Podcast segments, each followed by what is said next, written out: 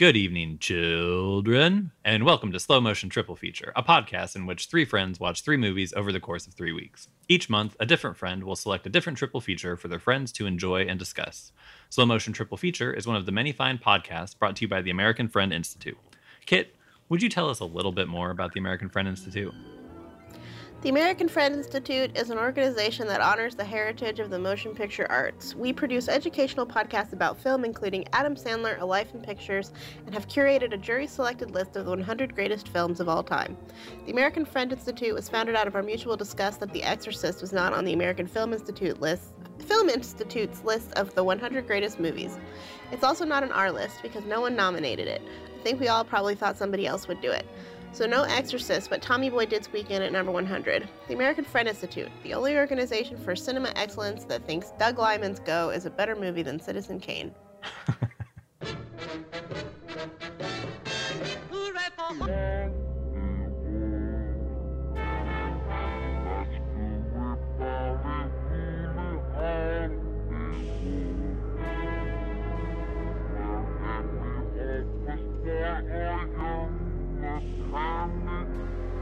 I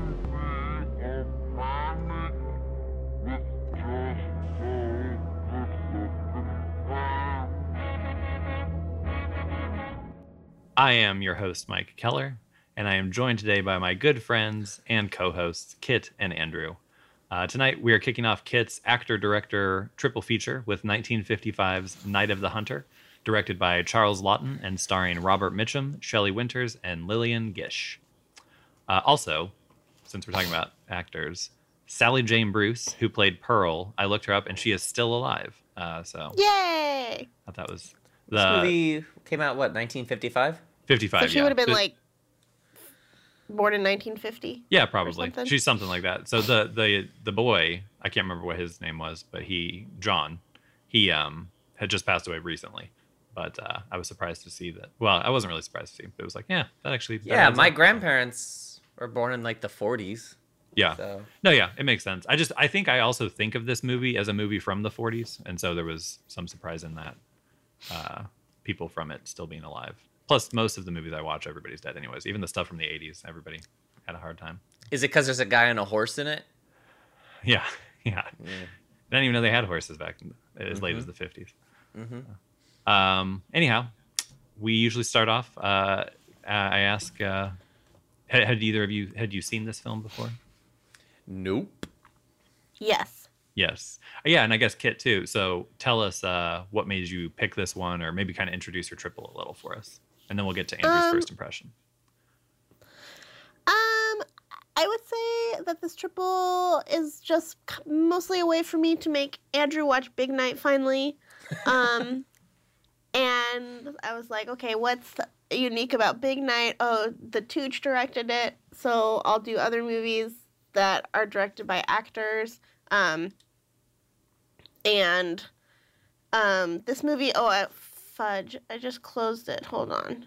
This movie is also on the American Friend Institute's list of the 100 greatest movies, and I'm trying to look up what number it is. I think it's pretty high up there. Oh, Yeah. yes, number seven.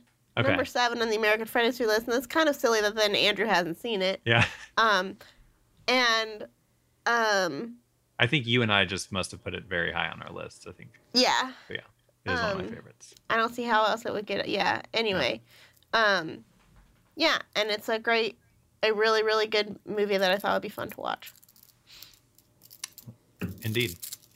Um, Andrew, uh, as a first-time viewer, oh yeah, I also I had seen this movie. I've seen this movie many times at this point. This is one of my favorite Mhm. movies of all time, all time.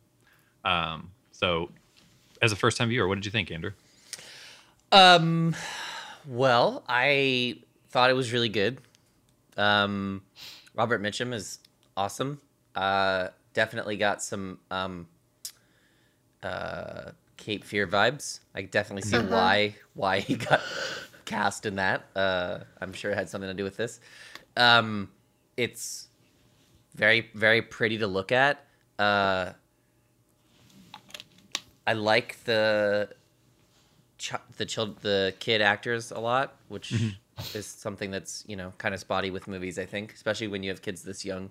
Um, but I like the kid who played John a lot. Um, yeah, I don't know. It had rich characters. It was very pretty. The the the the indoor sets looked awesome. It reminded me of uh, Sleepy Hollow a little bit, like Yep. specifically the sure. um, like super stylized battle scenes that you can like barely tell what's going on, like when they're in the boat at night and then he's on the horse, um, Mm-hmm. which was a little person on a mule, um, but uh, or a pony, but um, anyway, I just thought that forced perspective stuff was very cool looking, and um, it didn't look necessarily like fantastical, but just shy of real. Um, Yeah. I, I was just reading. I did, I I uh, I didn't know this, but this is a true-ish story. Um, so that's kind of cool. I mean, no, it's sad actually. It's very sad, but sort of cool. Um, one thing that I thought was interesting is I had not seen this movie, but halfway through it, I was like, "This is very familiar," and then I realized that uh, it was loosely remade. Um, have you seen Undertow, Mike? No, I've never seen it. It's uh, Jamie Bell, um, Lucas. What's his, what's his name? Josh Lucas. Uh, it's pretty much. It came out in 2004. It's a um, oh god, what's his name? Oh, it's a David Gordon Green movie. Okay. Um, anyway, huh. it's it's it's it's this is it's the same movie essentially. Okay. Um, there's a few differences, but yeah, it's a little bit bleaker, I think, than this, and this is pr- pretty bleak at times. Yeah. But uh, yeah. Anyway, I just thought that was interesting. That is so yeah. Yeah, yeah, I thought it was great. I loved it. Cool. Great. Very nice. Um, Kit, I guess what's your history with the movie? I really remember when I was when I saw it. Probably like high school. Um, and I just I love um like I think I like pretty much anything that borrows from like German expressionism. Um, I might have watched it. I don't remember. I probably saw stills from it and decided to watch it. Um, but I also thought it was interesting that like Charles Laughton never directed another movie because this so wasn't good at it. received well. Yeah. Yeah. Yeah, and wait. that's like a This was not What? received well. no. Yeah. Oh, just like because of uh, like decency or some shit. No, I think that was a little bit of it. I think there were some, there were some like protests about the themes and everything. Um, but I think mostly it was just like it's an art movie and um like Truffaut loves this movie, so Hollywood didn't like Americans didn't really. Yeah. It several critics that looked like uh, from the time they said they felt that it was pretentious. Uh, and I could kind of see that. And I, I think that, that the way it just reading the the little Wikipedia section for the reception, um, it looks like it ran on television and then people watched it as got more exposure to it as children and then obviously it's i mean it's a movie made for kids in a way um and so yeah Mhm. that i think it resonated with them the way it was supposed to resonate with wider audiences and then it became acknowledged as the classic that it, it is today um, and very it's very interesting that he like you say like it's for children and children are the ones who like it's very successfully for children Yeah. in terms of its history Yeah, definitely. Because it does. It seems to have like the the boomer critics are the ones that lifted it to classic status, and it seems like the critics of the time. And I, I think there were some good reviews of the time, but I think people felt Mhm. that it was you know Laughton was making this for the stage, or it was too much of a throwback to silent films, or you know they felt that it was pretentious, I guess. Um, and uh, that I I, think I also don't get it. people yeah well and I, I it's just you know uh also i think some people were like felt like it didn't live up to the book i think was what one critic said Okay. so but yeah it is it's it's weird whenever you hear that about a movie that you know when you like i watched this for the first time in high school but it was introduced to me by my dad. I watched it with him and he was like this is one of my favorite movies of all time. And so you know perhaps if i was like a 55 year old critic watching this in uh or 1955 that yeah, I'd be like, ah, this is you know, this isn't as good as the silence that it's trying to mimic, or but kind of there's there's like you know there are movies that i kind of get like why they had a like a cultural reappraisal or whatever yeah, uh but then there are it's there i think i feel like very few of you know very few movies that started out with people rejecting it became like afi top 100 movies yeah. Well, and- Yeah. something like that. Uh, like that's, That's very true. that's strange because like Yeah. you think about you know I think about like movies like Blade Runner or whatever, you know you it it became what it is now because it was recut five times. You know, Right. Um. So it's yeah, that's very strange to me. yeah, It be It to me this is like it's like, I mean in terms of how this movie existed in my mind before seeing it, it's like up there with you know, not you know, it's it's it's like below, but in the same realm as like Casablanca and and Yeah. and Citizen Well- Kane and all these kind of like you know these big classics that you know you'd expect uh, everyone to just love. So Well, it's- it's the same cinematographer as Magnificent Ambersons. yeah, yeah, Um, and this also has the oh, my my favorite trivia about this is that it has the only iris shot that had been in a movie since Magnificent Ambersons, and it's just the same guy continuing to put irises in movies. When was Magnificent Ambersons? Uh, when did that come out? like 40 40, 44? Forty-four. Okay. or maybe forty-five.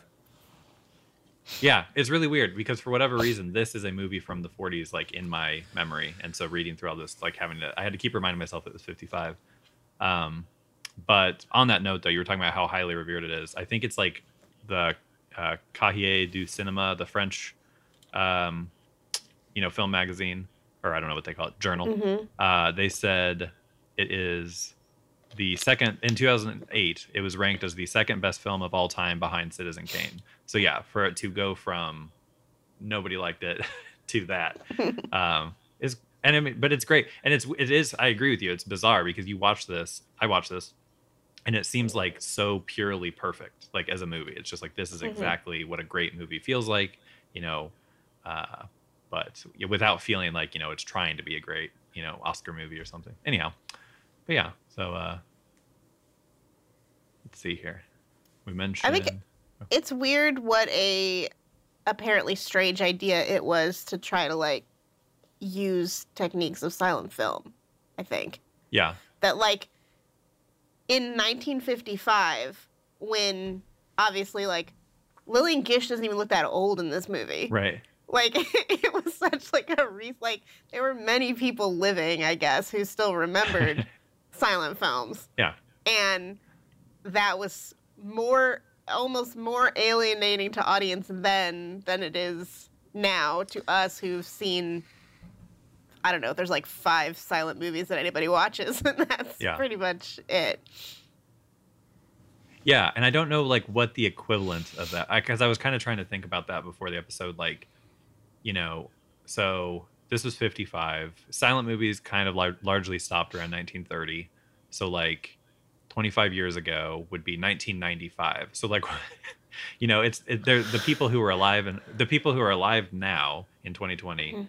uh, were, and are aware of like filmmaking techniques from 1995 and before while maybe it doesn't seem like an overwhelming portion of the film audience like when you watch you know like the newer popular movies it's like that's me that's all of us. That's everybody that's older than us. So it seems like unless people just decided like silent movie techniques were terrible it's old fashioned we want the new hot thing with the color pictures and stuff i don't understand something think- that's not that old of a technique being just like critics being like no you know? Any, sorry go ahead. I, no, I was gonna say I think it's might be something like if somebody made a good movie now and then po- and then the studio made them post convert it to 3D and then everybody got mad about it yeah and they hated the movie because of it. I don't know. That's the closest I can think of. yeah so it's unfortunate but fortunately it's i think within his lifetime it came to be somewhat better regarded i don't know when laughton died though He died in 62. oh maybe Oh not shit! Yeah. Jesus. Yeah. well uh, he lives on in our hearts That is really that is really depressing though to think that yeah we missed out on a bunch of like very very good movies because Yeah. Seven years of Charles Laughton movies. yeah. I mean, maybe that's two or three more, but still, Jesus. It's funny too, like how much he pops up in. So, like my first awareness of Charles Laughton was he's the director of Night of the Hunter, uh, and then as I've watched older movies and stuff, like he's in several of my favorite. Like, well, I don't know if Jamaica Jamaican's a favorite, but like the Old Dark House, the James Whale movie that we've talked about, uh, Island of Lost Souls, uh, which I just think is a really good one. And then I, I don't know, he's I see him a, pop up in a lot of stuff, um, and uh, so yeah, He's a really, really, he's very Orson Wellesian, I think, in that he's like an extremely good actor yeah, and then possibly an even better director who got totally fucking screwed. yeah, yeah, that's true. Lots of parallels. Um, but yeah. Well, okay. What else we got here? I, d- So- I have some. Oh, No, no, go ahead. I was gonna. Uh, I was just gonna say. Just I'll, I'll cut this out. But um, I decided to take a chance and not take notes, and then we didn't end up recording. So I'm like trying Oh. to. I'm doing my Oh. best. oh yeah, you're fine. No, and I watched it a week ago as well. But I- Sorry. no, no, that's okay. it's. You know what, I, uh, Kit? You know what, Kit? you. You know, I've been I've been wanting to say something to you about this all week. I cannot believe you had the nerve, the nerve to do this to us. Yeah. I also uh, I second Andrew. I also can't believe it. Just want to say. hmm I, I t- try not to be an angry man, but you can see over here I'm just boiling over. I can't smell anything. You know what? That's punishment enough. Yeah, that's what I That was works. thinking. What about taste? Um, nothing. I I mean, taste is greatly diminished as well. That's you know what? Okay, that's great. I feel You like that's pu- just punishment for what you've done to us. Yeah. Yeah. I may never smell again. You'll smell again. I think. I think. I always say you're my smelliest friend, so I, I, I can't it's imagine. you not times like these we learn to smell again. Um, is how how does it hurt real bad? I've heard people say it hurts your lungs a lot. It doesn't hurt my lungs at all. That's my good. in fact, my lungs have been entirely unaffected. Hmm. I would say. Um, I had no fever at all. Um, so I don't know. This is an extremely mild case, and yet, like, very uh, wiped out and just like body hurt all Yeah. over. other than everything other than my lungs. Um, yeah, and uh, it does feel like it feels like the reason I can't smell anything is because my nose is so dry. Like, which it has Hmm. been for like two weeks, where like that also hurts kind of. It's like, Yeah. it feels like someone like burned off all the hair in my nostrils or something. Shoot some water up there. See what happens.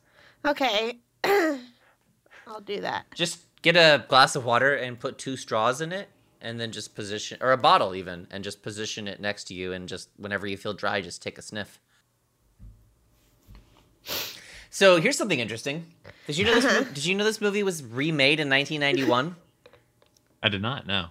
Yep, and apparently was- also in 2004 or whatever you said. Wow, yeah, that's that's not an official remake, but yeah, Right. it's it's pretty close. Um, yeah, it's uh, it stars Richard Chamberlain, and uh, the director is David Greene, and then Undertow's directed by David Gordon Green. strange. Whoa! and Charles Laughton's name was Charles Green Laughton. No, it wasn't. You're lying. You're lying. I would lo- I would seriously think that was nuts. that would be that would be fucking crazy. Yeah. Um. Okay, let's get it together here. I uh, I've got a couple struggling. notes. I'll just go through the things I noted, mostly things right. that I just like about the movie. Um, Let's hear it. uh, I like the scene where the kids are singing "Hing Hang Hung." Uh, They're so mean. Yes. That's well, so but mean. Andrew said it really well. I can't remember exactly what he said. Just shy of reality. Is that what he said? Yeah. Mhm. yeah so like that's kind of i mean the movie i don't know is strange going into that i suppose but like um it's it feels very composed everything feels very composed but it doesn't feel like composed into unreality or whatever you would say but like uh yeah i don't know and I like that because it starts to kind of set that. And I I also read like that part of the reason that they designed the sets and things like the the way that they did was uh, Laughton wanted to emphasize like from the, as the perspective of a child is certain things Mhm. just are really like a neon sign it catches all of your attention and so they made that a more overwhelming part of their set um because again they're making it for kids um, I so get, yeah I get that. Yeah, yeah. There's Yeah. that. There's that scene where they go and hide in the barn, and he's kind of Mhm. peeking out, and he can see him in the distance, and that feels. Yeah. That feels very in line with what you're saying. yeah That's And I just, like, interesting. to have the whole movie kind of composed that way, it makes for a great movie. But and it's it makes it for obviously a movie that was very effective with kids, but it also plays very well with like wanting to recreate the visual, you know, the imagery of silent films and all Mhm. that kind of stuff. But that scene in particular, it's just it, I think it's as kids singing in a group is always kind of spooky, I and they're singing about hanging, I guess.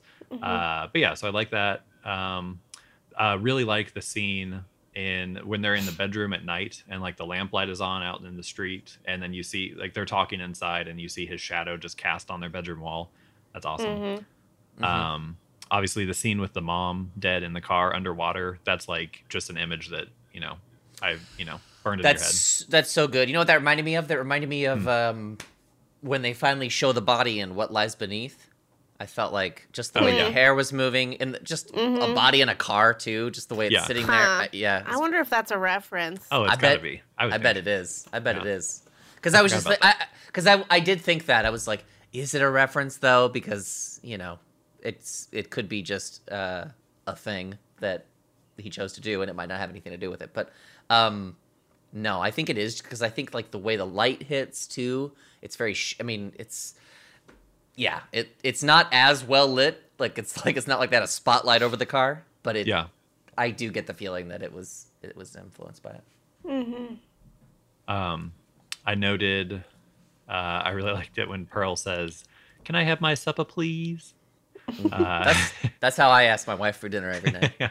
The whole scene of her trying to get food from him too, when he's like sitting there with that huge meal, yeah, and she's just like, he's like holding a knife, but she still tries to Yeah. like grab a piece of chicken. She was so great. I Yeah. love her. yeah.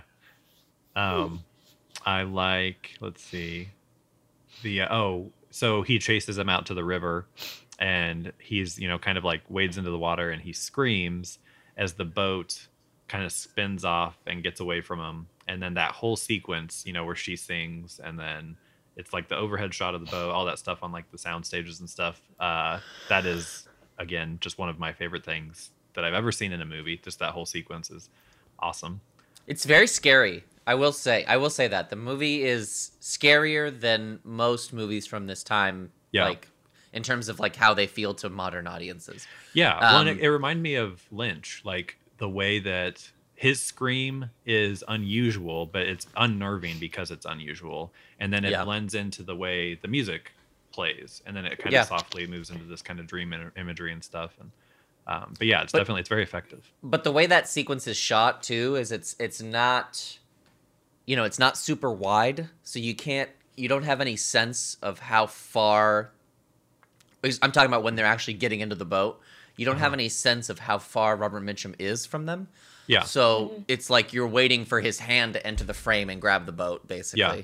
And then when he finally gets there, um, I mean, even after they kind of get away, there's that kind of overhead shot of them just drifting, and the girl is just like way too close to the edge of the boat, and I'm just waiting for him to like, ah. yeah, Um, so there's there's they're very good at that, I think, and and they do that several times. I think, like even, um, yeah, later in the movie when he's just sitting out on the stump singing, like yeah, at any creepy. point, at any point, I'm waiting for him, and he, I mean, he ultimately does it, but um, yeah.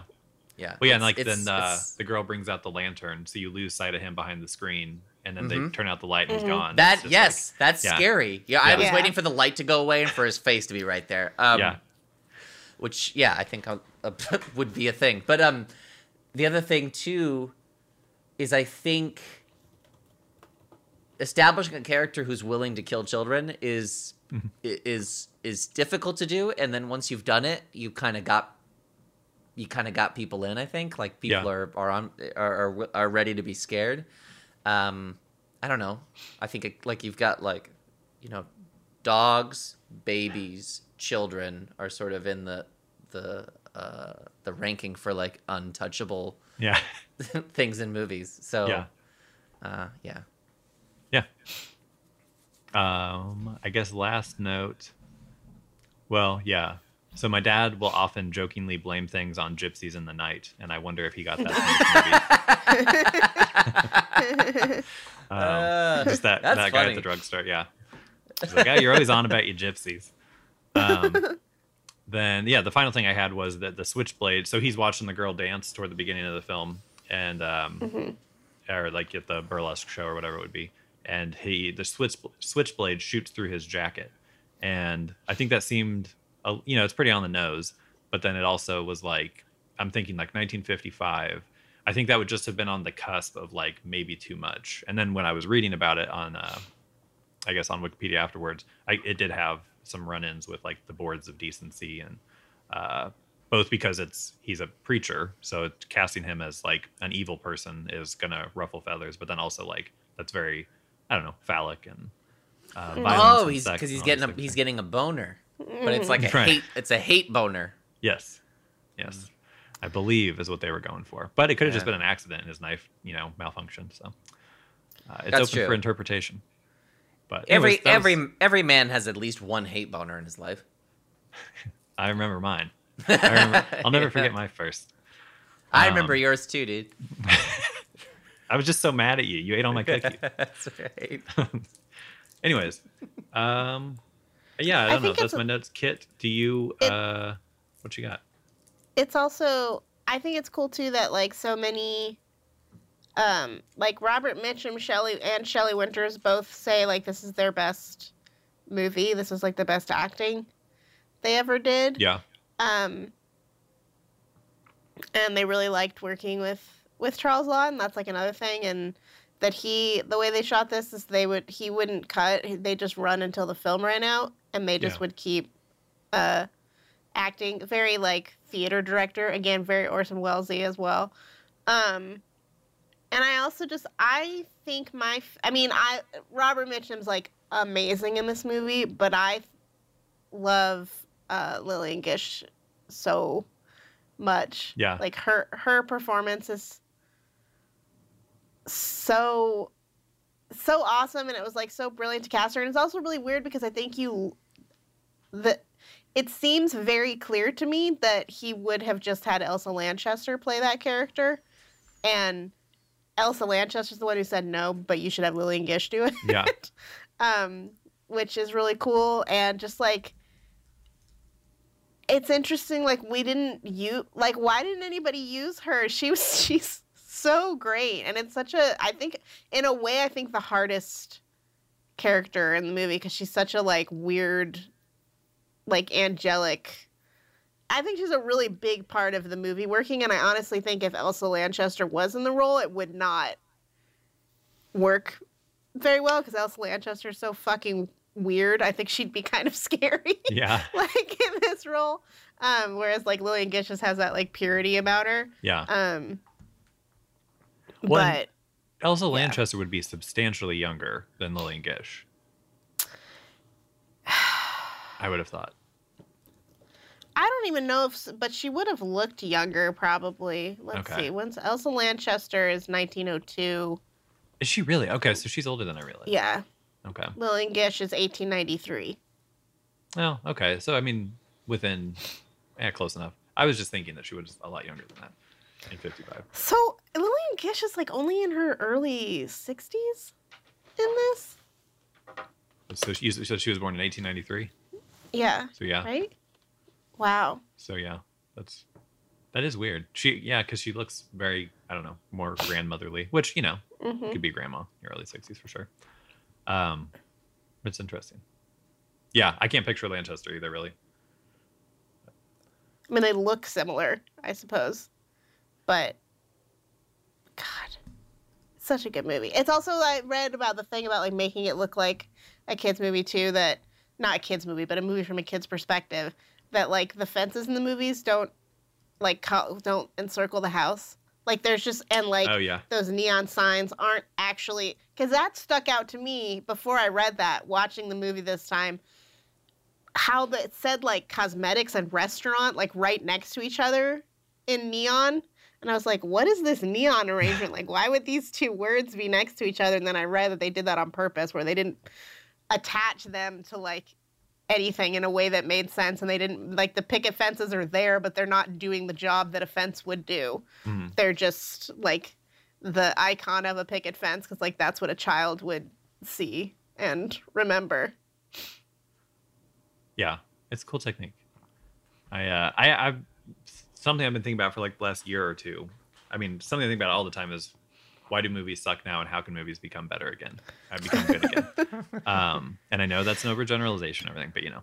Um, but yeah, I feel like what we see with this movie is a really good story. So they've taken a book uh, and they've adapted it for the screen with somebody who had a you know he had a, a film background, but he also had like a theater background and Mhm. like i think that for people my age and older slightly older that would be directing or younger their familiarity with film only works against them for making actually good movies and so like i think if you get people from the literary world the theater world and you know we've got stanley cortez in there who's just a magnificent Mm. cinematographer so he is your film guy you know and he's kind of you know with the director and with the writer and stuff they're creating this sort of like combination of all arts into film and like that's i i i'm thinking that just that general familiarity greater familiarity people would have had with these other art forms is just why movies felt better more substantive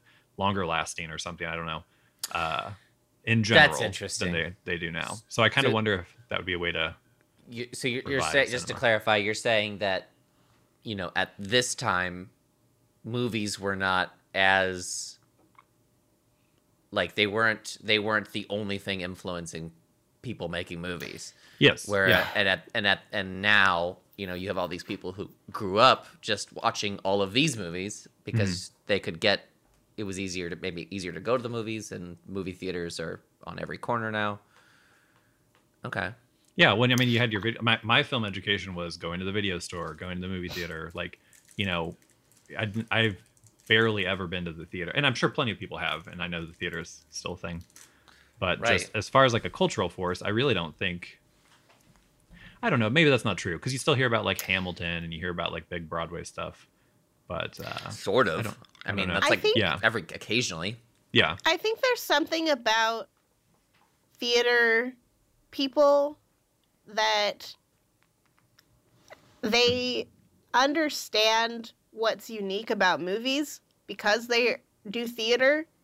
And like, cause like Orson Welles, Charles Laughton, Mike Nichols, like are all people who like, you know, were first time directors and made fucking classics immediately yeah, and um like there's some reports from like the set of this movie that like Charles Laughton was like very insecure about his directing. He was willing to take like advice from anyone and get anyone's input on the movie. That's awesome. Um, I don't think Orson Welles was like that. Mike Nichols wasn't like that, but like Michael Mike Nichols, I can't remember what, but when he was gonna do Who's Afraid of Virginia Woolf, he like called some friend and said, "Okay, so when the door opens, like where does the camera go? Like how do, like how come it doesn't hit the camera?"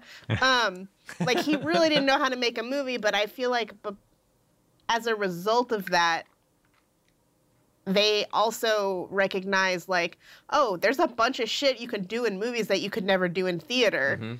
and they kind of use movies in the way like there's an argument to be made that silent film is you know the truest form of film Mhm. because it's purely the visual and the camera and that there's you know there's an argument to be made that like why would you make a movie that looks l- like real life or where emotions function in the same way as real life? Or you know why wouldn't you do it through the eyes of a child? Because you could and you you know you might as well do some do something talk about like this story in a way that a novel wouldn't or you know a radio play would like just embracing all of the weird shit that you can do with movies um Yeah.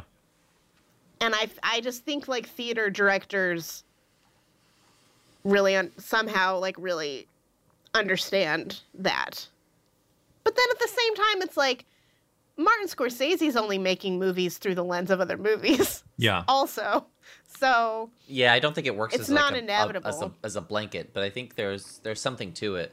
Um, mhm. I remember hearing something. I don't know if it's true, but I remember somebody telling me that they had somebody told me that they had read something about Cronenberg. This is a great source, by the way. Um, and it was like, uh, you know, the reason one of the reasons Cronenberg's movies are the way they are is because he wasn't really that interested in movies. Um, he has like he's like actually not, or at least at you know when he started his career at the very least, he had not seen very many movies, um, and so that kind of helped him, you know, focus inward more to create his sort of, uh, you know, his style. Anyway, I thought that was interesting, but that just made me think Yeah. of Well, and I mean Lynch as well. He comes out of like the kind of the fine arts world, Mhm. um, and yeah, and I he mean, and he is interested in like I mean he paints, he makes music, he yeah, does yeah, yeah, a bunch of other weird shit. yeah. Um, so yeah, I yeah, and I, I do I agree. It's not like a blanket rule that this would make all movies better necessarily, but yeah, just that like because Kit has often kind of talked about how it's like all movies are about movies now. Like Yeah. every movie is kind of either self-referential or it's referential of other movies in a way that kind of makes it feel like I don't know. I don't know if you've said this, but just to when you talk about it, like the the the movies that I think do that, it makes it feel like an object at a remove as opposed to something I'm really taking Yeah. like I take in a story, getting immersed Well, and stuff. I, I think, think- it's true no matter what. ahead. Like that's just true of art forms that like like you create a language and then people use that language and Yeah. like that's that's how that's how like, you know, classical music works as well. Like um but I think something that I've noticed maybe just like I'm an old person now or something, but there's a particularly um inelegant or ham-fisted way that it happens now where particularly when it's like you can just have a series based on like a guy saw back to the future and like here's a movie based on the fact that i've seen back to the future Yeah. like, I think- it feels like or i've seen gremlins and here's But- a movie But I also think that we are more aware of uh, everything is so easily accessible now. You know, when I think about the things that Charles Laughton is referencing uh, with silent film, I mean, you said it yourself. There's like five silent films left. So, so now, now I'm sympathizing with audiences who didn't like this in '55 more. Um, but like, I think about you know, I think about movies like uh, like Moonlight, and you know, he's pretty clearly pulling from Wong Kar-wai, like m- with a ton of those shots. And Mhm. there, you know, are a dozen video essays that call that out. You know, five minutes after the movie got made, and it's just, I think it's partially because everything is, it's it's everything's so present. You know, there's no, there's, you know, uh, twenty years difference between In the Mood for Love and Moonlight is, I think, a much shorter distance now than, you know, the 1930s to the 1950s in terms of like accessibility and just people being aware of things. You know, now we, you know, movies come out and we, we, we get to take them home six months later and watch them as many times as we want. Whereas in 1955, uh, I mean, did people like people had TVs, but like barely. yeah. Uh, you know, you saw a movie in the theater, and maybe it, you know, y- the, your your your opportunity to see it again was if it was playing, you know, because was was seeing it at the theater again, uh, and people did that. But just like a, s- you know, and it depended how long a movie would last. So a movie like Night of the Hunter too, you know, you got to figure if people didn't like it, like how long did that last in the theaters? yeah. Yeah, but I think there's something too. Is like Moonlight. All he says, I think of like because of this movie, like Do the Right Thing. You know, he ba- Mhm. he's basically doing the speech from this movie, um, and and yet Do the Right Thing was like still now I think if you watch it for the first time, you're like, this is such an original movie. For like, sure. and you watch this, and it's like he's borrowing a bunch of techniques from silent film, but what you end up with is like, there's no other movie that's like this. Yeah. Um, I think Moonlight is similar. Like, even though he's borrowing from the things you watch, and you're like, this is a very original vision, you know, Mhm. that this director has. And I think there's, you know, there's the movies like that where like they might be or the lighthouse or whatever they might be the most like in the mind of that director like they're just tr- kind of trying to make a movie like other movies they've seen but their you know originality comes so i think citizen kane is the same way. It's like now citizen kane is like the er example of a movie but at the time it was doing a lot of things that nobody had ever done in a movie before um, and it would have probably seemed very strange to audiences Yeah. um and so it's it's it's like still very possible to like to have an original in fact i mean it's the only way that uh, you have to have seen a movie to make a movie i guess um but there is just you know there's that feeling and then there's and on the other hand it's like i think i don't know it's like audiences today like with a movie like the lighthouse like i think audiences like embraced that movie. Like it did very well hmm for what a tiny film it was. And it's like this movie is as experimental as that one and it you know didn't there wasn't really a place for it at the time. So on you know the other hand maybe because we're watching movies all the time and we can see any movie we want at any time maybe if the night of the hunter had come out today it would have Yeah. found more of an audience No, I think that we're makes just sense. more literate there would be more uh, with as uh, immersed in movies as we all are that there's maybe more of an app- appetite for novelty or just something weird Mhm. um, although i don't think that there's like an overwhelming audience for that like when you do watch what makes the top 100 films of the year box office or something like that but there is at least you know an established community of uh, Mhm. Something you know people that are going to appreciate like the lighthouse for example or or something but Yeah, it's it don't is interesting because you know the lighthouse. It exists in our minds as.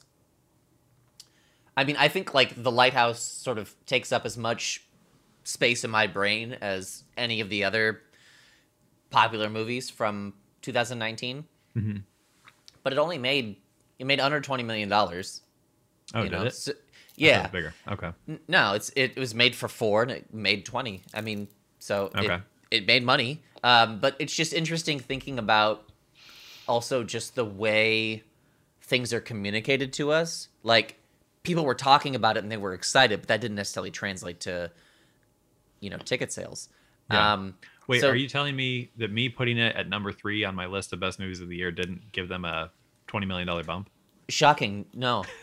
Um but yeah i don't know. I think i think that's i think that's kind of interesting like that people actually seeing something doesn't necessarily um have anything to do or have you know the biggest impact on its you know where where it sits in culture. And i mean my grandma doesn't know what the lighthouse is so actually she does like she does know your the- uh, your grandma does. My grandma does because she loves she she loves Pattinson, so that's why. Ah, nice. uh, I I think it's cool that whenever I watch a movie like this that has like a really good rip because I don't think I'm I don't think I'm the most sophisticated film watcher. I'm not really a big fan of like very experimental movies, I would say. Um and this is a pretty fucking experimental movie. Like this is one of I would imagine that if we were to go to go through like you know, top 100 lists and this that this would be one of the weirdest movies Yeah. that's on the list. And I, it's cool to me to imagine a bunch of people liking this and like recognizing it as like a perfect movie. Um, even though it is very, very, very weird. Very weird, very and not just weird in like a arty way, but weird in like like the sounds that Robert Mitchum is making are Yeah. like very weird and funny and silly and goofy. Um, and there's it, it's it it reminded me a little bit this time of like because I was also thinking of doing a triple that was like perfect movies, but then I was like that would be really boring probably. Mhm. but one of the ones I was gonna put on it was like this and like the piano and Peeping Tom. I think was the idea. Um, and it's weird is like piano also has that has like underwater shots of like a lady like you know like tied tied down and um I've never seen the piano. as- Me neither. uh, pianos. I think pianos. Pianos one of my favorite movies. Interesting. Um, From the but it's also very weird. It has a yeah, it has a Okay. silent, you know, silent lead character. Like there's very little talking in it, really. Hmm. Um, I don't know what I'm saying other than that. Just like such such a weird movie. Even reading like criticism from the time, it's not like there wasn't like a huge backlash. It didn't get like a horrible critical response. A lot of people were like, "This is like sort of promising, but it's too bad that it's you know so pretentious." Yeah. Kind of. Um, it is weird. but like this just got released like this got that this got made that it got that it got released that it got critically rediscovered that it's on like a top top 100 list now even though it's so strange um and it's also so like sophisticated like psychologically like the part at the end where he's seeing robert the boy is seeing robert mitchum like tied up by the police and he starts crying and saying don't don't Yeah. you know like the, like he did with his dad i'm like that's so like yeah. insightful um like it feels Yeah. like you just Very sad. like on a very gut level like connect to that Yep. um yeah it's really really good I think it is Really good movie. cool. Just backtracking a little bit, I do think it is kind of cool how TV can kind of save movies sometimes. yeah Like more times than not, it's it's you know it's where bad movies go to live. But um, it's very interesting that like, and it's all it's purely business, right? Like it's all just licensing fees. Like Night of the Hunter was did poor, poorly at the box office, so the networks were able to purchase it for nothing. Uh, so, but uh, but that's like that's that's the same thing that happened to uh, like Shawshank Redemption, which is now Mhm. considered in America to be one of the best movies ever made. Um, and that you know that's thanks to you know replaying it on TNT for 20 years straight. Yeah.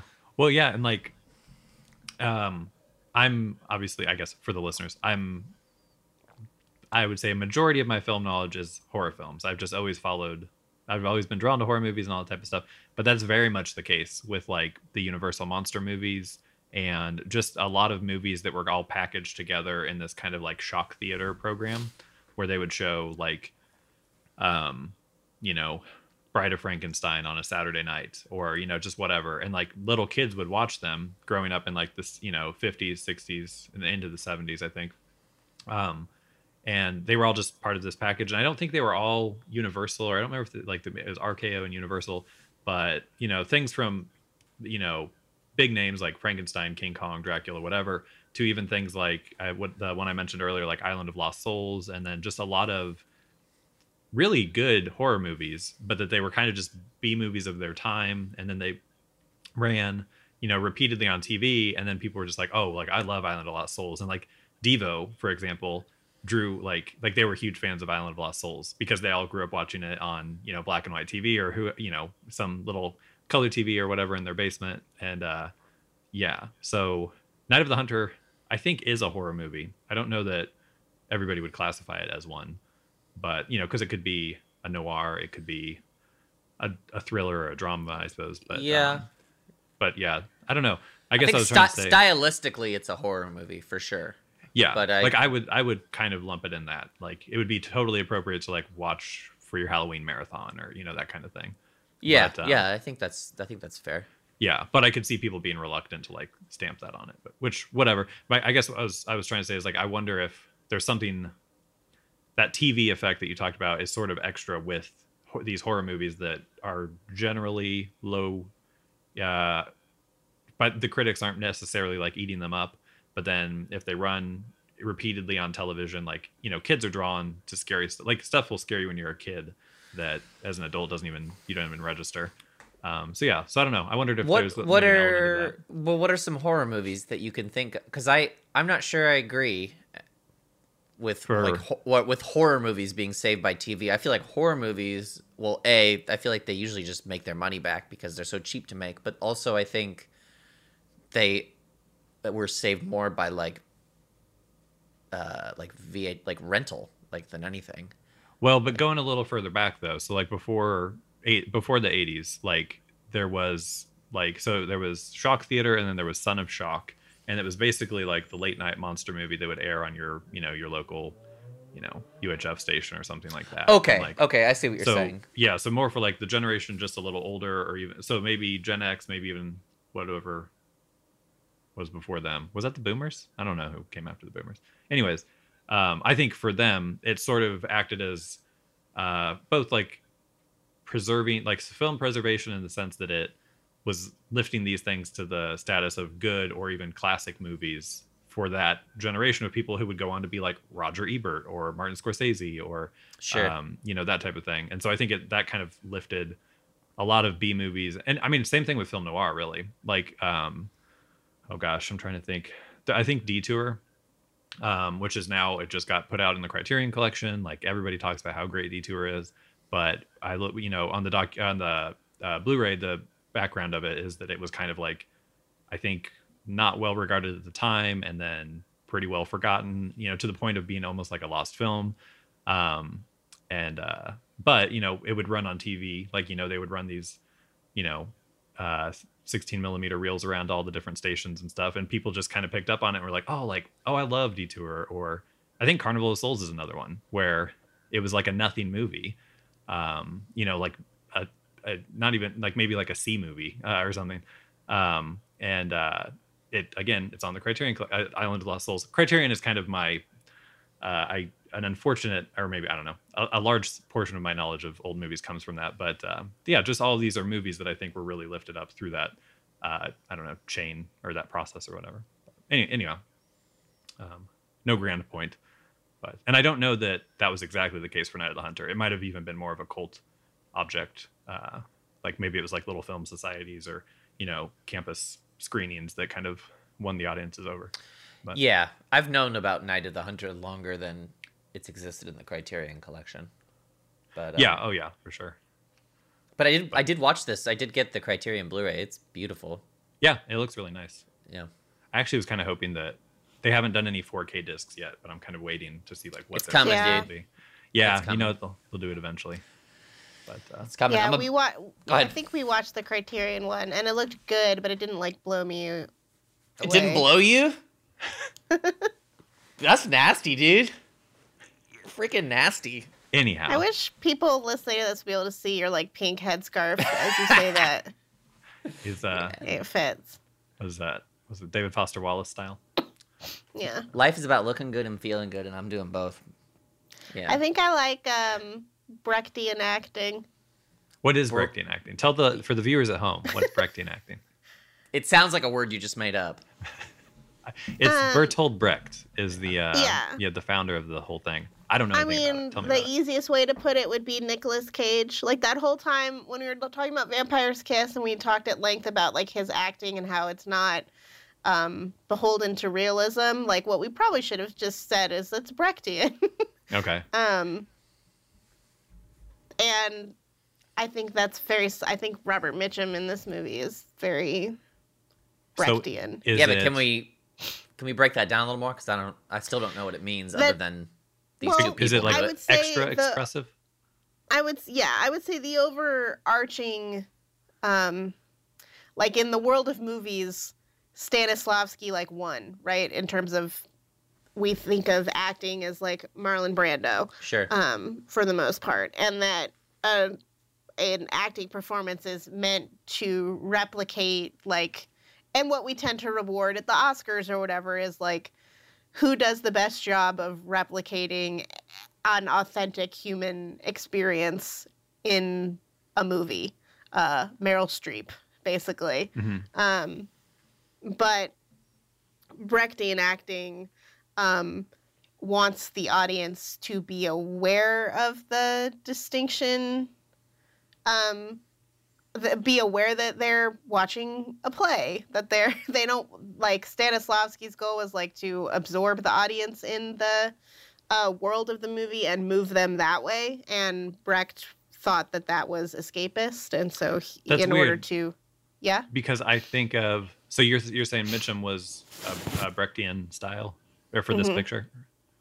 hmm So that's interesting though because I feel like his performance is for me a more involving than maybe a more realistic performance would have been. For example, the scream that he gives off when the boat Yes. is taken off. Uh, that that seems a little like uh, shy of reality or whatever. It seems like Mhm. extra expressive compared to like what a, a real criminal might have you know yelped. hmm Um, so that's interesting that the Stanislavski method would be consider or would be people would think that that would be more involving. When for me, Well, this is it hits me It in, in the emotion. Or, I think it depends on how you use involving because I think for in the Stanislavski method that means losing the sense that you're watching a movie, which I don't think is exactly what you're saying. Hmm. Like it it is more emotionally both are attempting to be like shocking and like emotionally moving for the audience. Okay. But I think I think Brecht thought that that that was kind of a um, incomplete move because the next thing he wanted was for you to like make whatever kind of political connection he wanted you to make. And in order to do that, you had to be aware that what you were watching was not reality. Okay. Um, and think about the fact, think about your position as an audience member watching this. Oh, is this Marxist claptrap? Um, yeah, probably. Ah, great. Um, but when you know, if you think about like, like, if I would, you know, if Scorsese ma- remade this instead of Cape Fear and put like Nicolas Cage in the role of the preacher, like that would make a lot of sense. I think. Um, like that's the certainly that's like the most Robert Mitchum actor I can think of today, probably.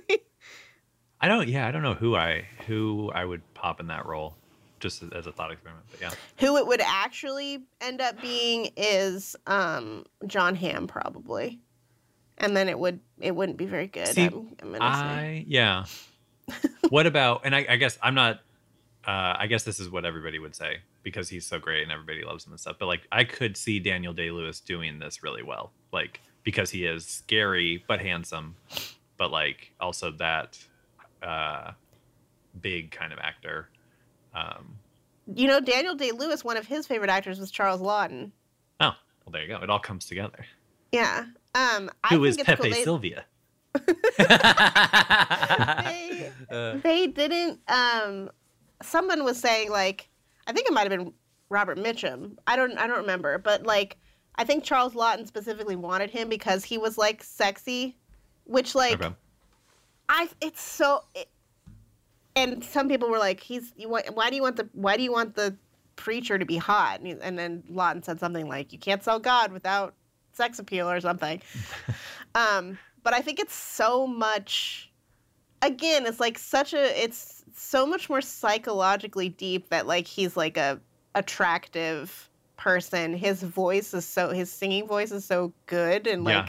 beautiful um and then just like the fact that he like it's such a weird element that like um like he won't have sex with Shelley Winters like like that like when do you see that in a movie even even now it's such like a strange element for Yeah. like a, a man to like reject yeah, they do that A in woman. they do that in Bonnie and Clyde, and it's sort of it's like Yes. this weird thing that like it's it's hard to like really get your head around. Yeah, because I, I feel like now even a hater of women in a film would be still using them for sex, but then just like also Mhm. murdering them, as opposed to like hating them so deeply that he won't even like touch them or you know like Yeah, well, like I love. I mean, it tells you so much about his character. Just that opening of him, you know, watching a dancer and then like, Yeah. wanting to kill her. I'm like, that's such a what a neat little shorthand for it. This dude's fucking crazy. yeah yeah I love the part. I love when um, Pearl is making paper dolls or whatever out of the money. Yeah. Like, and then when he comes up and she's like, she's like, "You're gonna be mad at me." Yeah, yeah. I did bad. She knows that she's what she's she shouldn't be doing that, but she's sitting there. It feels so like accurate to what a little kid would do. Yeah. For sure. Um, while also being just like a great image. Uh, we could cut this if you don't have anything to say. But Mhm. being the biblical expert of the podcast, uh, were there any? It's debatable. like- Oh, that's true. forget I forget Andrew also, uh, the divinity school. Um, the yeah, I don't know. Did, where is there anything? So I don't. I see that there are references, and obviously, I mean, there's lots and lots of references to biblical things in the movie. Uh, do you feel like there is something extra interesting to point out, or something? Because this doesn't, uh, as, far, as far as I know, this doesn't just follow like one biblical story, which a lot of times, uh, you know, they'll pull from, you know, the story of Cain and Abel, but it's retold in the, you know, Great Depression or whatever. Um, but yeah, so I don't know. What do you make of kind of the religious themes in the film, or or do you, yeah, do you have anything to say about that, or? Um, I just I think a very um I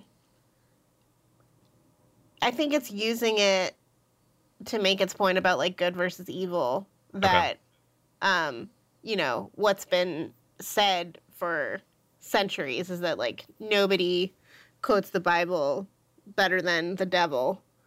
Um you know the devil knows his bible all that kind of thing. And i think that there's something what stood out to me on this watch was i guess the way that the film techniques used immediately established that like Lillian Gish is good and Robert Mitchum is bad, and they both just talk about the Bible constantly, and they're both correct. Like there's nothing that Robert Mitchum is saying that's wrong, but one's a, one is an evil motherfucker, and the other person is like a really good person. Mhm. Um, and I don't know. I thought it was like I think it's a more interesting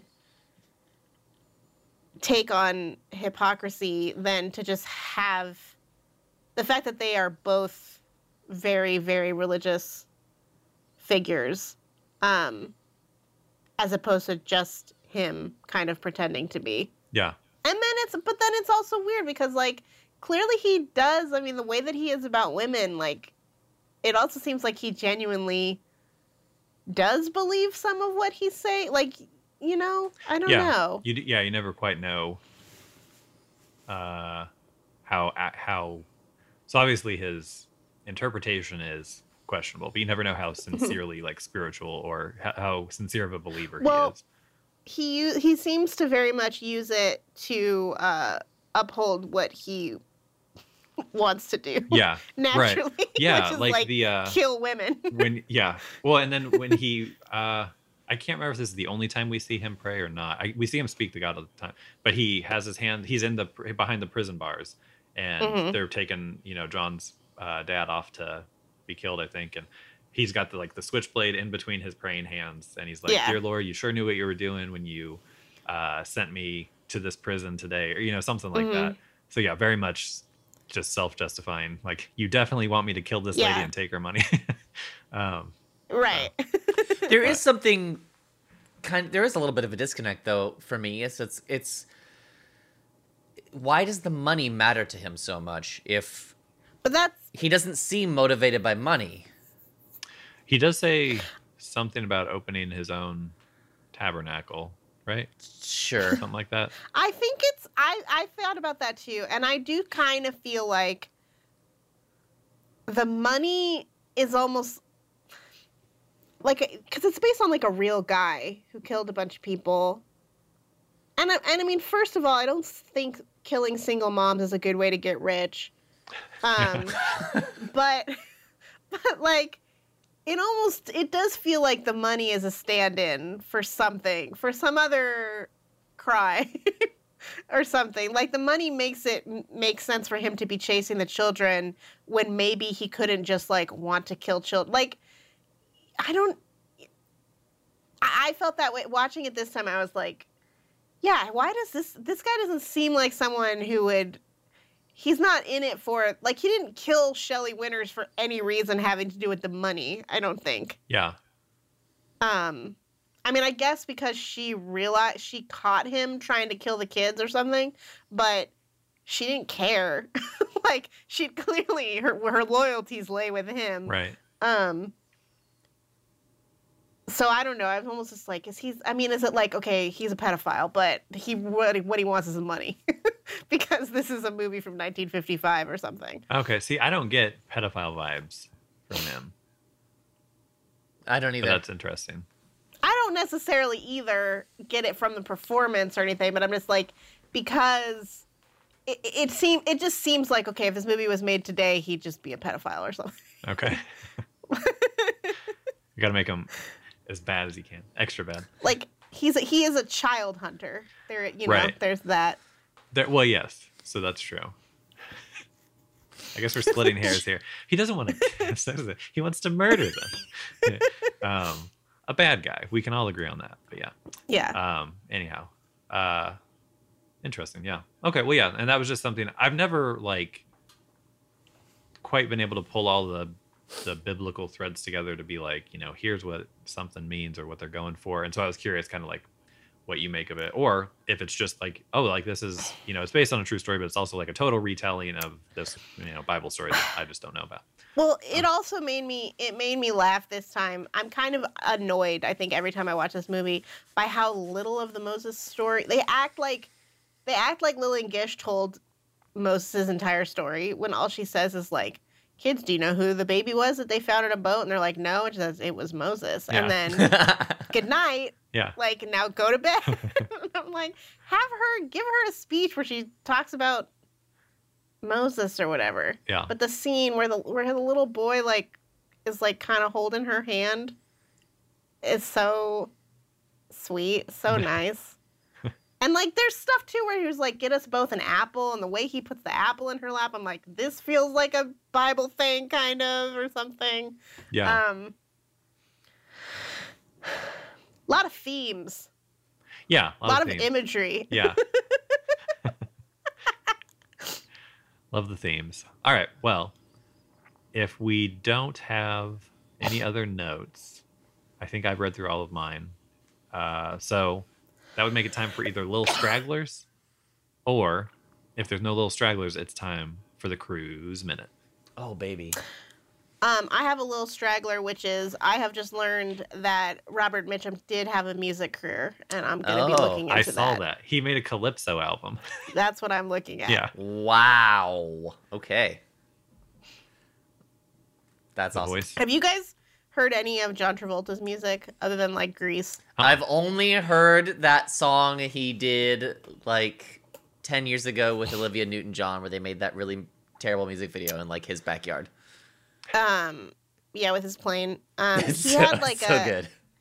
the same time that like Grease was number one on the Billboard charts. Like he had an album that was like number 300 on the Billboard charts or whatever. Because like there was because Oh. there was just a time when he was such hot shit that it was like put out a fucking album of him. Like you know they used to do that where it's like it Yeah. didn't matter if you could sing or whatever, but like. Um, Now that's just all music. I think I think He- they yeah. I think they sti- I think they still do that. yeah. he has a cover of "It Had to Be You" that I that I enjoy listening to. Huh. Like it's not good, but I like thinking about how it's John Travolta. Um, I would use it in a movie if I ever made if I ever made like a movie like Night of the Hunter. I would definitely put John Travolta's "It Had to Be You" in it. Kit, this is the cruise minute. This is not the Travolta Okay. minute. I thought we were in Little Stragglers. Oh yeah, we're in little stragglers. Um. Well then, yes. Are, are there any other any other little stragglers? I got nothing. Trying to keep this train on the rails. I just want to. I guess I would just. I you know. I think this one was a little hard to talk about, partly just because of the break we took. But this movie was really, really, really good. So, if anybody listens to this and gets to the end and is like, "But should I watch this?" The answer is yes. You should watch this. Like I was think, I was like thinking about all the all the movies we've watched, and this is probably in my top five that we've done from the podcast. Where I'm just like, this movie was great. Yeah, Um, it's just it's not as fresh in my mind, but I, I loved it. yeah. No, definitely. And I think, yeah, I agree. It's a great, great film. I think part of why I had a hard time talking about it, other than as you mentioned, we've kind of been off for a month, but um, it's just a really simple movie in some ways. Like, You're totally right. Yes. Yeah. yeah, Yeah. So it's, there's it's hard to dig in, or you know, like there's it honestly it- it reminded me of like when I went back at the beginning of the pandemic, I think when I was watching a bunch of uh, Shelley Duvall's fairy tale theater, Hmm. where it was like, these are very, this, it's a very like fairy tale kind of story yeah. that's difficult to talk about. I'm kind of curious to read the book too. I've never really thought about reading it before. Yeah. But after watching it this time, I was like, I bet it's good. like, um, yeah. Anyhow, um, also, if you've made it this far into the podcast and haven't watched the movie, we're sorry for all the spoilers. Uh, but yeah, Andrew's right. You should definitely go watch it now. Um, but uh, yeah, Cruise Minute. Let's do it. Um, I've got one, which I thought was cute. Uh, so Pom Pom Klementieff is that how you say her name? Mm-hmm. Okay. She anyway, she's in she's in the new Mission Impossible. And uh she put out this really cute music video and uh it's a diss track for aimed at Chris Hemsworth. Um and it the way it like there's a point it's mostly just her in Venice while they're shooting Mission Impossible 7. There's a point where like the camera pulls out after she's said something at Chris Hemsworth, and it's just like it pulls away and it goes over Tom Cruise's shoulder, and then Tom Cruise is just staring into the camera, and then she and Pom is winking over his shoulder, and it's a very cute shot. But it just like I was just thinking about it, and I was like, that is a very good diss right there. Whatever you said, punctuating it with Tom Cruise staring at you, is very effective. uh, anyway, so that's that's what I got. How do I watch that? Oh, trash It- talk. Okay, I found yeah.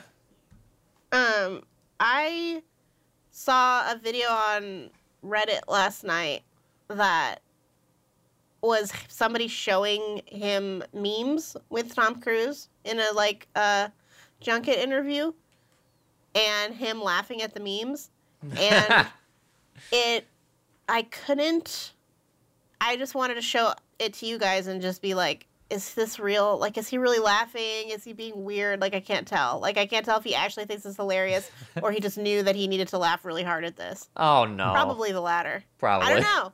You'll have to see. I feel like I'll be able to tell. We know Tom. Mm-hmm. He's our good good friend. Mm-hmm. What do you got, Mike? don't- Well, I the only Come on, thing I- dude. popping into my my mind is I rewatched the Matt Lauer interview from like I don't know Mhm. early two thousands or so mid two Uh-huh. mid two thousands. Um, Uh huh. and it came, I don't even remember where it came up if it was Reddit or what, but like yeah, I just kind of rewatched I don't know a couple minutes of it. I don't think I watched the whole thing, but uh, he because he really got dragged for that if I recall. It was about Brooke Shields and like postpartum. And I feel like you don't think it was that bad. You know, again, I didn't watch the whole thing, but I mean, the stuff he was talking about, like, uh, eh, maybe history's going to prove the Scientologists right on the uh, just the mass distribution of uh, pharmaceutical uh, drugs to children. See, I think I kind of I wonder think where we're at something on the. someone can say something. I think that's a pretty typical uh, technique of cults, right? Is like Sure. to put something true, but the reason they're saying it is insane. Right. But Yeah. well, so most specifically though, he was, uh, he's, and I, I also I think he was he was saying like the reason I'm I don't remember what he had originally said that he was getting heat for, but he said this like actually like I care about Brooke Shields, like I, I, I don't want her to feel bad, I do want her to feel better, so like that's that's good, that all checks out. But then also just like I was thinking about like when I was in high school, which would have been around this time. I think I was in college or high school at that point, and like I don't know, I I wonder daily like like so we now have we were the guinea pigs for giving everybody ritalin and stuff Mhm. like that and like antidepressants and just all of these like psychoactive drugs and I took it. Yeah are you ritalin or yeah either way Ritalin. Okay. Did not did not do me any favors. yeah so i don't know and it's i mean i have a you know i know people who have struggled with adderall uh, and things like that. And so yeah, I don't know. I just feel like you look around at people in the culture today, and it's like, yeah, maybe we shouldn't have heavily medicated and drugged an entire generation of people. But that's my cruise minute. So I uh, he was he I- was saying that Brooke Shields had like very severe um, postpartum depression. Yeah. Where she was like thinking about killing her baby. okay. Um, and he was saying that it was wrong for her to be treated for, th- Yeah. No, and I should that. also and I guess say she could have should have killed her baby. I don't know. right. No, I mean, um, I should also say I know people who have benefited from the use of these drugs as well. Mhm. So I'm not necessarily like taking a stand either way. But I was watching it, I was just like, oh, so this was like stop the presses in 2004, and I'm just I comparing it to now, where it's like very different world. I think again the thing I don't th- I don't think people were I don't think it was the content of what he was saying though that was the reason. I think it was like because the thing people remember from that interview is you're glib, Matt, you're glib, and I also think that time has not Also, been kind to Matt news journalism because. Huh.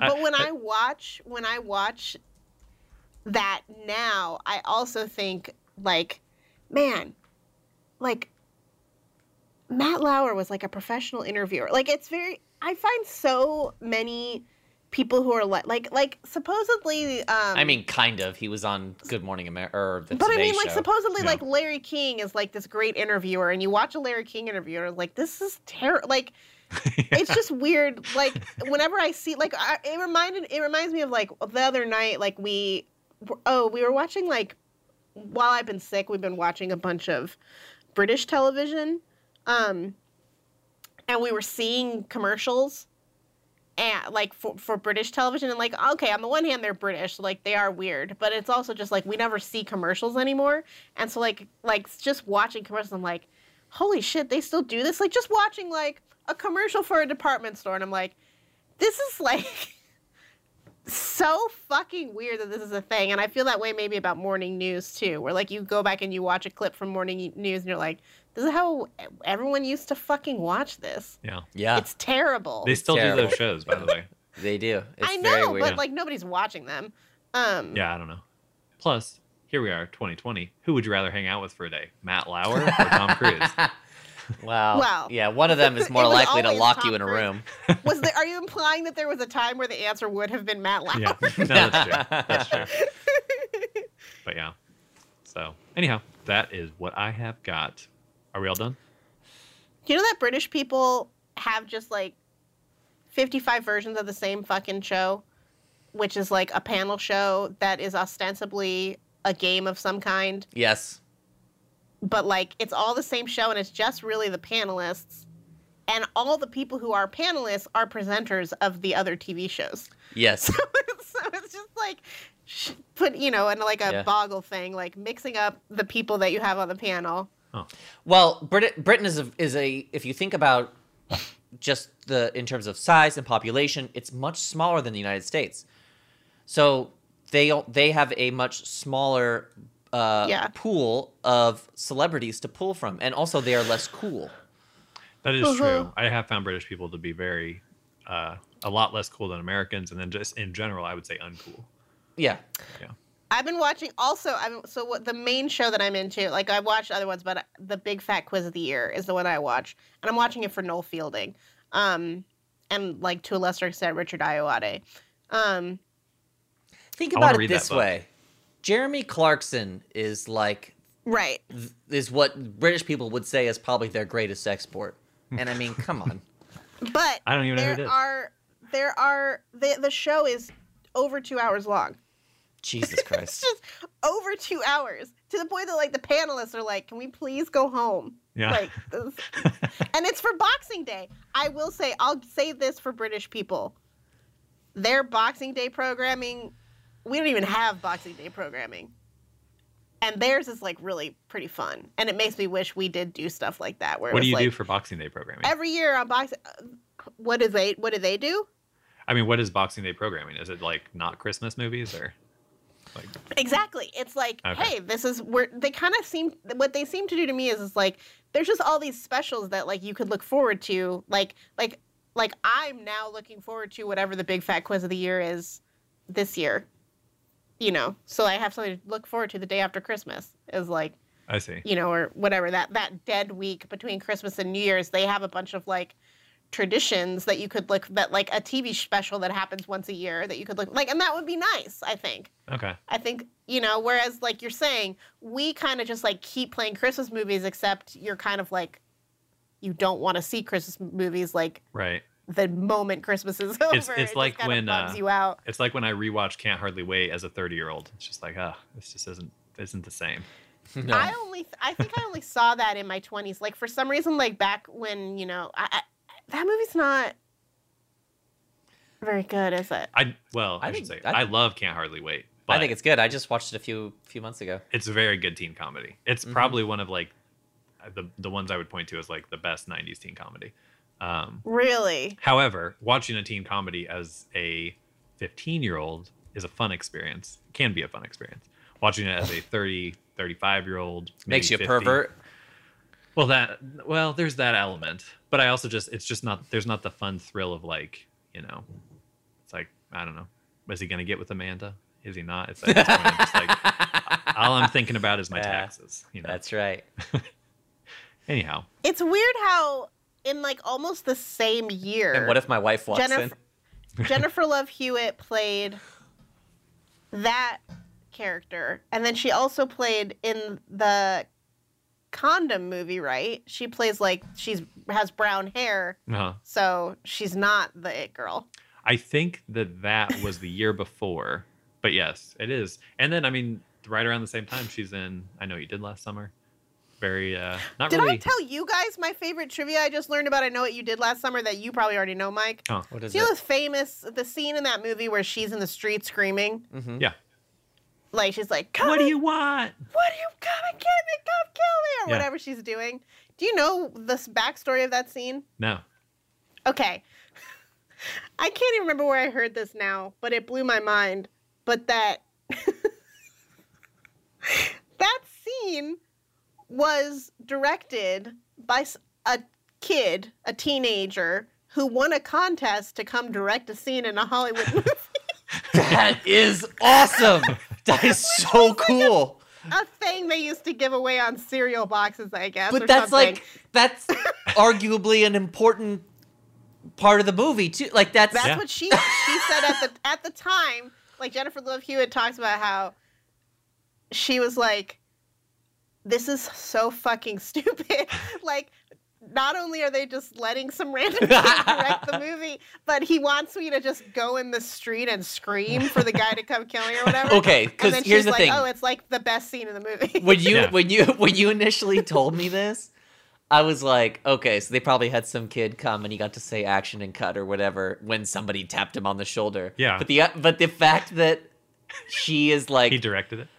Yeah, it sounds like this is like his brainchild, and and that little boy grew up to be none other than.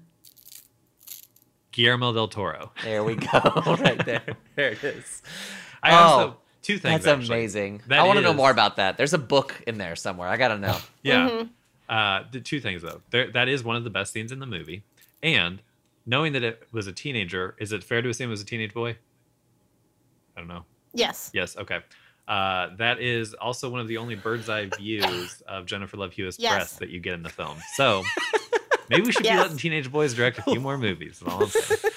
oh, that's amazing. That is great is really cool. trivia. I had That never is heard really great trivia. I gotta know more about that. There's gotta be like, you know, like the back of a cereal box somewhere that has like the competition on it. Like, it, it- I think- I, I gotta see this.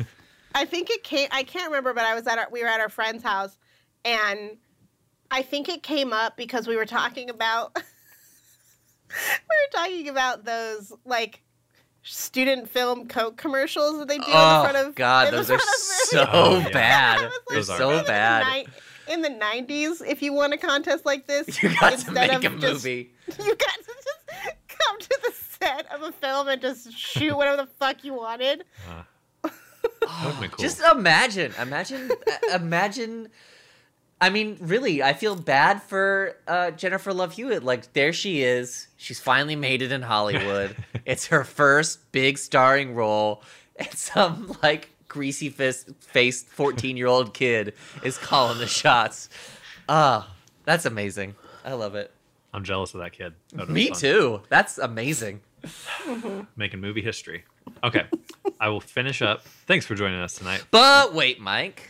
What is it, Well, Andrew? I'm trying to finish the freaking show over here. The listeners want to know what we're gonna talk about next week. To hell with the listeners. Whoa, I'm dude. done. Oh, okay. All right. we'll Those are our everyone. only source of revenue. That's also both of kids' parents, so that's apologies.